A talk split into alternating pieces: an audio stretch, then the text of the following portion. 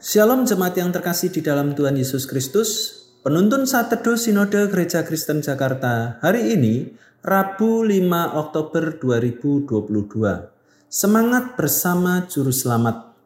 Yosua pasal 1 ayat yang kelima berbunyi demikian, Seorang pun tidak akan dapat bertahan menghadapi engkau seumur hidupmu. Seperti aku menyertai Musa, demikianlah aku akan menyertai engkau.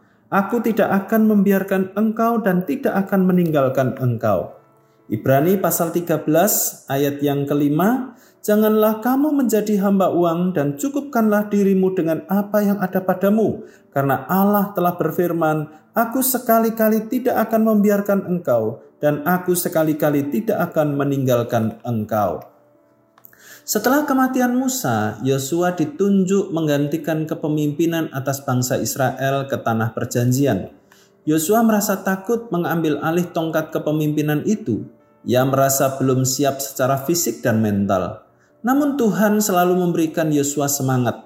Tuhan berkata kepada Yosua, "Kuatkanlah dan teguhkanlah hatimu."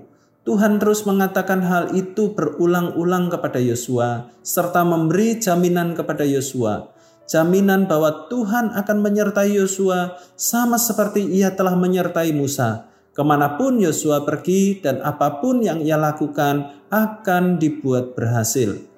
Apakah saat ini kita juga merasakan hal yang sama?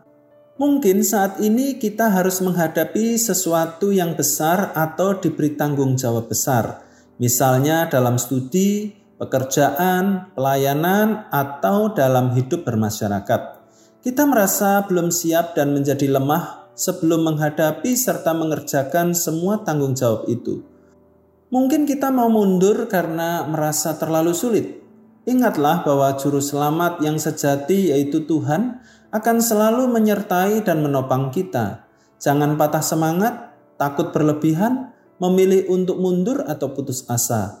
Tuhan akan membuat berhasil apa pun yang kita kerjakan atau lakukan. Syaratnya kita harus tetap berada dalam jalan kebenaran, tidak menyimpang dari jalur yang Tuhan mau. Itu sebagai bukti bahwa kita bersandar kepada Tuhan dan menaati firman-Nya. Kita akan melalui setiap pergumulan dengan baik saat berjalan sesuai dengan kehendak Tuhan, sebab Tuhan yang akan memampukan kita. Misalnya, kita diberikan tanggung jawab yang besar dalam hal pekerjaan. Lakukanlah itu dengan takut akan Tuhan. Tuhan akan membuat segala sesuatu yang kita lakukan berhasil di matanya. Tuhan selalu setia menepati janjinya untuk menyertai kita. Sayangnya, terkadang kita yang mengingkari janji dan menyimpang dari kebenarannya. Firman Tuhan mengingatkan jika kita tetap berada dalam kebenaran yang sejati itu, maka apa pun yang kita perbuat akan berhasil. Tetaplah semangat bersama juru selamat kita yang tidak akan membiarkan dan meninggalkan kita.